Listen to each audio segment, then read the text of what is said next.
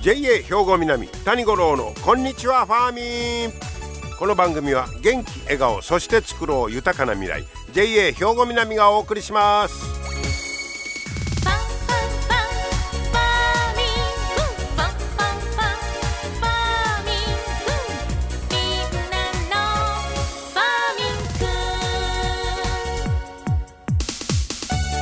こんにちは谷五郎です。お元気でしょうか？ね、えー、4月の9日ということになりますが明日は七十二校では抗がん変えるということになります。耳だけで聞いたらちょっとびっくりしますが抗がんこれはあのがんですよ。がんで飛ぶね、えー、でツバメと入れ替わるように冬を日本で過ごしたがんが北のシベリアへ帰っていく頃ということですね。ああツバメと入れ替わりみたいなことですか。これを抗がんややこしいですけど、えー、変えるとこういうことですね。はいそんな季節になってまいりましたが。さて今日はねこの番組ではあの昆虫の話題これまでも何回かねお届けしてると思うんですけど今、えー、やっぱりこの世界では昆虫が新たな、まあ、食料安全保障のための新たな資源として注目を集めているという話題です。これねあのオランダの大学に、え食用昆虫リストというのがあるんだそうですけど、まあ、食べられる昆虫ですね。これ皆さん世界にどれぐらいあると思います？想像したこともないでしょう。食べられる昆虫。まあ日本やったらイナゴとかね、まあ、バッタ類もちょっと食べたりしますけどこれねそのオランダの大学のリストによりますと世界84カ国で種類で言うたら食べられる昆虫2111種やて2111種も昆虫の種類知らんしそんだけ食べられる昆虫がおるんだそうです。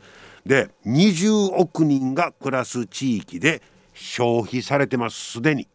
だからまあタンパク源としてでしょうね取られて食べられてるということですわ。はでこの昆虫食文化というのはですねやっぱり昆虫があの繁殖しやすい熱帯地域それとね農業用の殺虫剤を買えない貧困地域で今でも残ってるんだそうです。薬ないから殺されへん食べとこかみたいなもんでしょうかね。でこれ初めてねその昆虫を食べようと言い出したのはいつ頃どこでやいうことなんですけど人類は昆虫を食べるべきだと言い出したのが19世紀のヨーロッパ1800年代ですわ。へえ。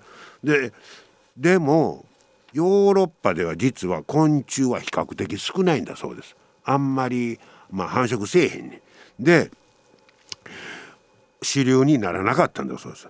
で北アメリカでは19世紀の終わりにロッキー飛びバッターいうのが出てきてこれがこれでごっつい農業被害を受けたんだそうです。で昆虫を食べるというより殺そう排除しようという害虫防除学これがあ誕生しましてどっちか言うたらそういう害虫の昆虫は排除しようというそれが主流になったらしいです。ですから食べようという発想にはならなかったみたいですね。でも害虫やなんや言うたらそれだけでイメージがなんとなくね悪いですけどもでえー、っと FAO 食糧機構ですね、えー、国連の食糧農業機関 FAO が食用昆虫に関する報告書を発表したのはなんと2013年。もうついこの間ですわ。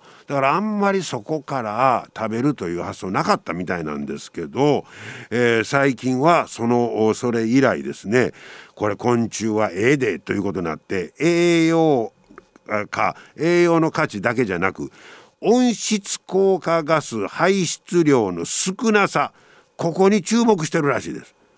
どういうことやねんいうことですけど例えば昆食用の昆虫を飼育する買うとなったらこれ家畜と比べたら餌の使い使う量が全然違う。それはまずよね。昆虫買うでコオロギ買うだって知れてある。さやけど、えー、まあ、豚やあの牛やいたらごっつい餌使います。で温室効果ガスの排出量も昆虫やったら少ない。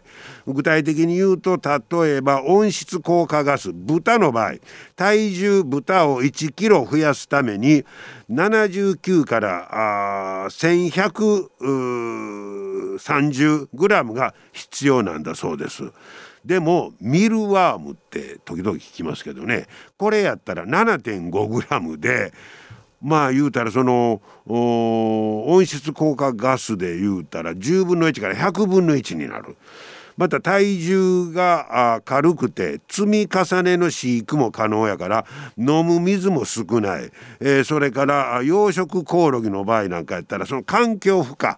これとこれはですね例えばあの養鶏場と同じぐらいで済むという。だからそのまあ見るどういうんですかその食べるいうのもそうやけど地球への負荷ということも今は注目されてで昆虫をというふうになってきてるらしいです。もう価値観がだいぶ変わりつつあるみたいですね。皆様の元気生活を応援する JA 兵庫南。近畿最大級の農産物直売所虹色ファーミン。おすすめは JA 兵庫南エリアの新鮮な地元農産物。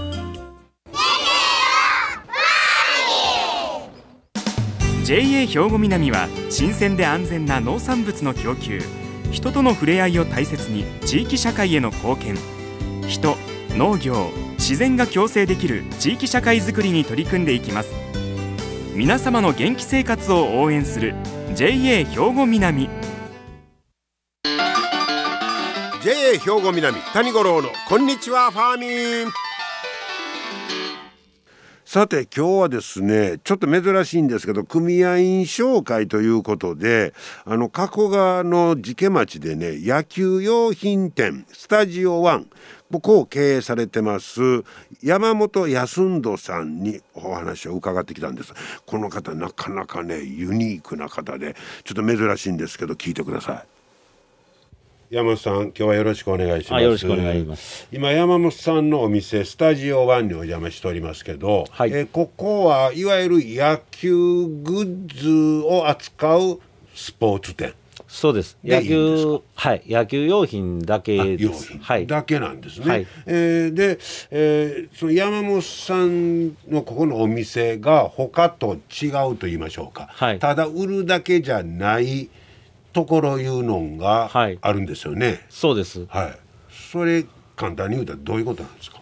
あのー、使う選手にの手に合わせて、はあ、えー、グラブを、えー、取る道具に変えてお渡し、えー、ちょっと大げさですかも分かりませんけど。要するにその人に合った形のグローブ、はいに、まあ、仕上げて渡してくれるみたいな。そうですね、あのまあ、その日からキャッチボールは普通にできるようにはしてるつもりです。いやあの普通に買ってきたグローブでキャッチボールはできないんですか、はい、多分そうですね。何何日間は。は1か月はできないかもわからないです、そうなんですか？はいと思います。はあ、とにかくちょっとあのお話伺ったらグローブのそのグラブの世界の深さにびっくりしたんですけど、はい、一番最初のそのきっかけですね。はい、そのこういうそういうまあお仕事しようと思うきっかけがそのプロのグローブを見たこと。そうです。でプロとアマチュアとは全然違うことです。違いますね。ほう。はい。それ見て、はい、どどうしはったんですか？あのーあまりにも自分が思ってたグラブと形が違うもんで、はい、えー、驚いたのが、あのー、正直なところですね。それ一番最初は自分の子供さん用のグラブを買いに行った時に、はい、プロのやつを見たんですか、いや買いに行った時じゃなしにそのグラブの、えー、メーカーさんにグラブのことを聞きにそれからグラブの、えー、プロが使ってる実際のグラブを見せていただいて、はあ、それからですね。それから、はい。でそのその時にどう行動しはったんですか？あのー福岡うん。にこのグラブの型をつけるっていうことを考え出した方がいらっしゃってほその方にお話をう伺いに行きました。伺いに、はい。福岡まで行ったんですそうですそうです。ははいほんでいろいろアドバイスいうんか勉強されて、うん勉強っていう大げさなもんではないんですけどあのープロのグラブはこうやって、えー作ってますよっていうことを教えていただきました。はあ。はい。ほれでなんか仕事辞めてしまうやめ。え？それどういうことですか、そうですねはい。それ？あのー子供に、うん。えー野球とかを教える機会をがありまして、何人かの、あの子供をコーチしたりチームの監督とかもさせていただいてたんですうけど、その時にこういうことを教えてあげたらよかったなっていうどうですかね。後悔っていうかやっぱり大人としての責任みたいなのがありましてこれはぜひともその自分がその教えた子供には正しいことをと思ってそればかり考えていましたね。はあ。ほんでそのその時やってはった仕事辞めて辞めて。この仕事にはい。もう変わろうって決心したんですか、そうですねあの図面描いてる場合じゃないねええそえこここお店何年ぐらいやってはるんですか？ここは、えー今年で18年なんですけど。それで思い切って。思い切りましたね。仕事転職して、はい。今はもうそのグローブ一筋いうことですそうですね。かここお客さんいうんかはい。はそういう今少年野球やってるようなはい。方とか、まあ、高校生とかはい。が、あのお客さんになるんですね。そうですね。でまた一人一人のはい。手に合うようにはい。するわけですか？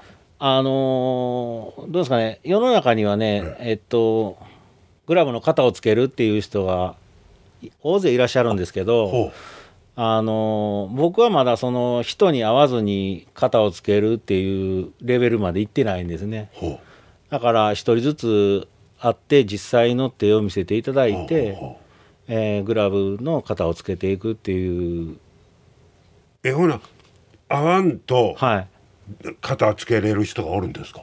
合わん合わないで肩をつける人っていうのはもう何回もその人に会ってる人ですね。だから、えープロ野球担当であれば大体こういう形になるなっていうので同じグラブは作れると思うんですけどまず会ったことのないプロ野球選手のグラブを作るとなると、えーそれは多分不可能だと思いあます。あやっぱりね。はい。で直接会って、はい。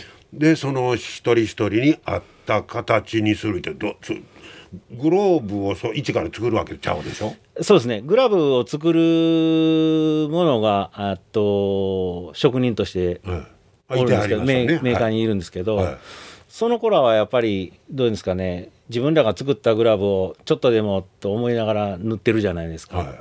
でその頃はその選手と直接会うことはないはあはあので、えーその頃あのいいところを僕らがどうですかね、えー一番いいところを僕らが持っていってるみたいなもんあでだから、えー喜んでもらえるっていうのを横取りしてるみたいなもんですけどね。じゃあ具体的にはねその例えば子供にグローブをね、はい。合わすか合わすというのはどはい。ういう作業になるんですか、あのー合わすと言ってもどうですかね、そのちょうど合うっていうんじゃなしに、ええ。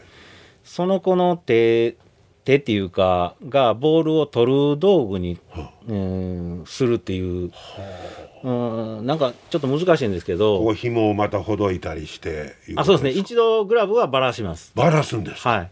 はあ。のー出来上がったその職人が作ったグラブが届いて、あはい。えーそれを一度バラして、はえーいろいろその中の芯を削ったり手に合わせて、あのーグラブをもう一度それ、そえー手に合わせたもであろう状態にしてもう一度組み上げるんですよね。はあ。そしたらもうこれ山本さんとこで、はい。買ったグローブやったらもう次の日から、はい。もうすぐキャッチボールも試合にも使えると。うーんえーっとね多分そういう方もいらっしゃるでしょうけどほ一度持って帰っていただいて、えー普通にキャッチボールができるようになれば、はもう一度グラブを持ってきていただいて、はい。でオイルを全体にはあまた塗るんですか。全体にオイルを塗ってはお渡しするとあはもう普通に試合に出れると思います。あああそうですか。はい、もう、いいえーどうですかね自分の手のように動いてくれます。それにしても奥深いなそして、まあ、ここまでこだわっておられる方が加古川に行ったいうのがあなんか嬉しくなってきましたね。いやそうですか。ぜひじゃあまあ野球を志す方ね、はい。特に子供さん、えーお持ちの方なんかいっぺんねこの、えースタジオ1こちらにあのお尋ねいただけたらと思います。じゃあもうこれからもえーローブ作りに邁進してはい。頑張ってくださいね。はい。はい、どうも今日はお邪魔しました。ありがとうございましとんでもございせん。ありたがとうございました。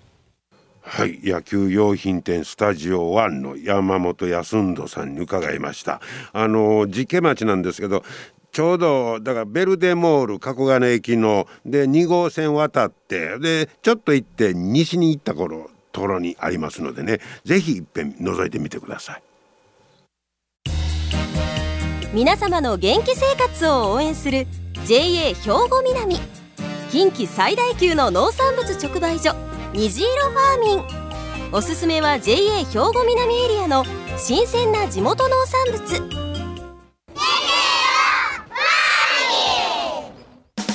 JA 兵庫南は新鮮で安全な農産物の供給。人との触れ合いを大切に地域社会への貢献。人農業自然が共生できる地域社会づくりに取り組んでいきます。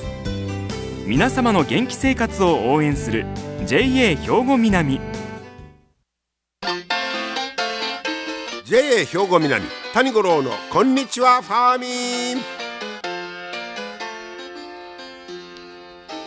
さあファーミンアグリメッセージ。今日は JA 兵庫南清掃年部の山口健二さんにいちごについて教えてもらいます。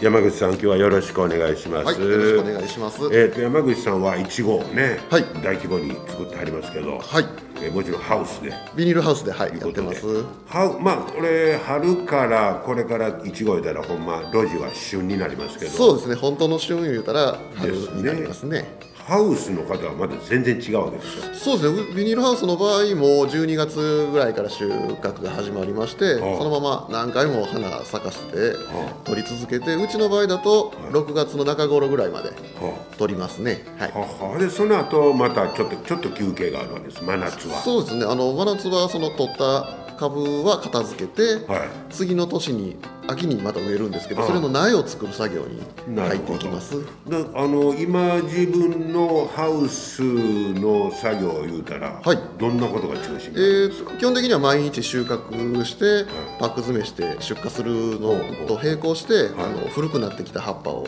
外してきれいにしたりとかはあの実を取ってしまった後の枝だけが残るんですけどええ。そういうのをきれいに外したりとかランナー言うてあの春になったら生えてくるは次の株になるのが生えてくるんですけどはい。それ収穫にはいらないので外してしまってきれいに病気とか虫が出ないようにきれいに保つのが主な仕事になってきますね。すか。やっぱり年間通じてじゃあ一番忙しい時といいつなんですか？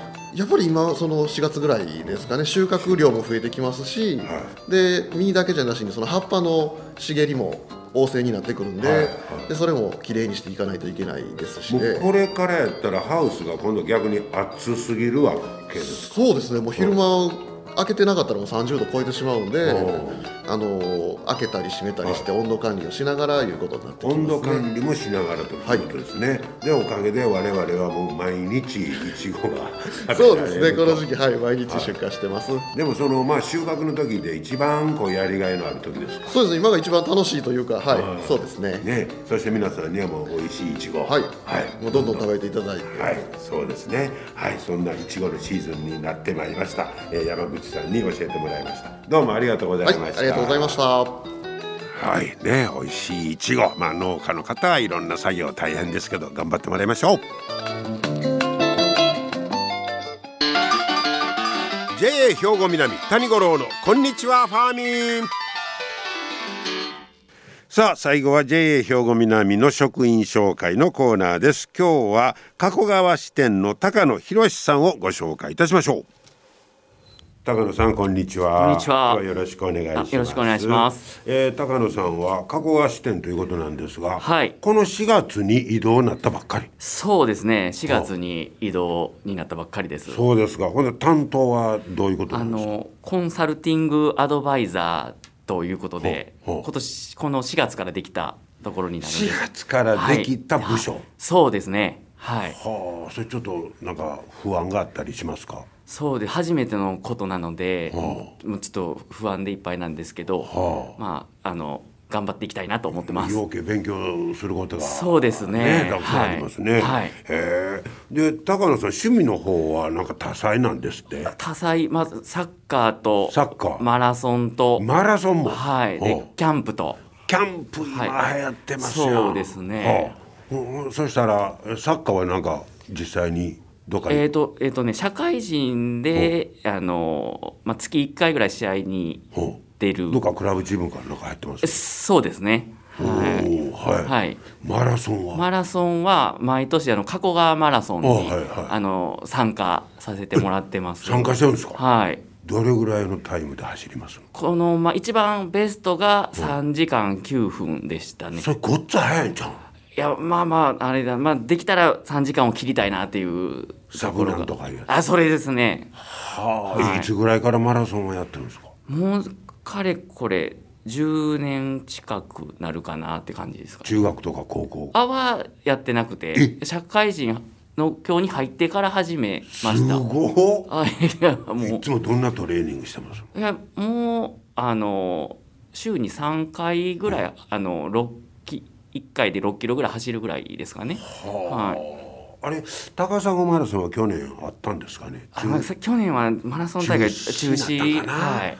ああそう、はい。それでもまあトレーニングを続けてるんですね。そうですね、はい次の大会出たいですね。まあでであのそうですね。早くす出たいですね。ごいよ、はあそれとえもう一つい、あがキャンプ？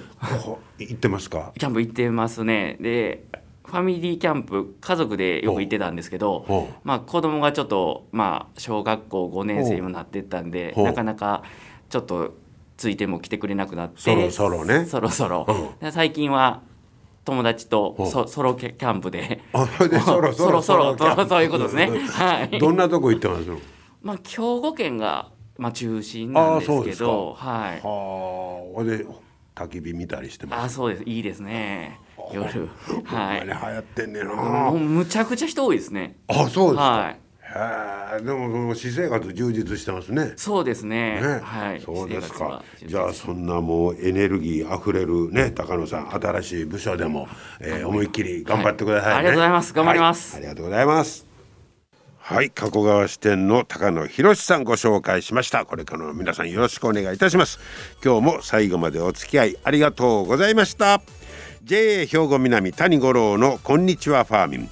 この番組は元気笑顔そして作ろう豊かな未来。JA 兵庫南がお送りしました。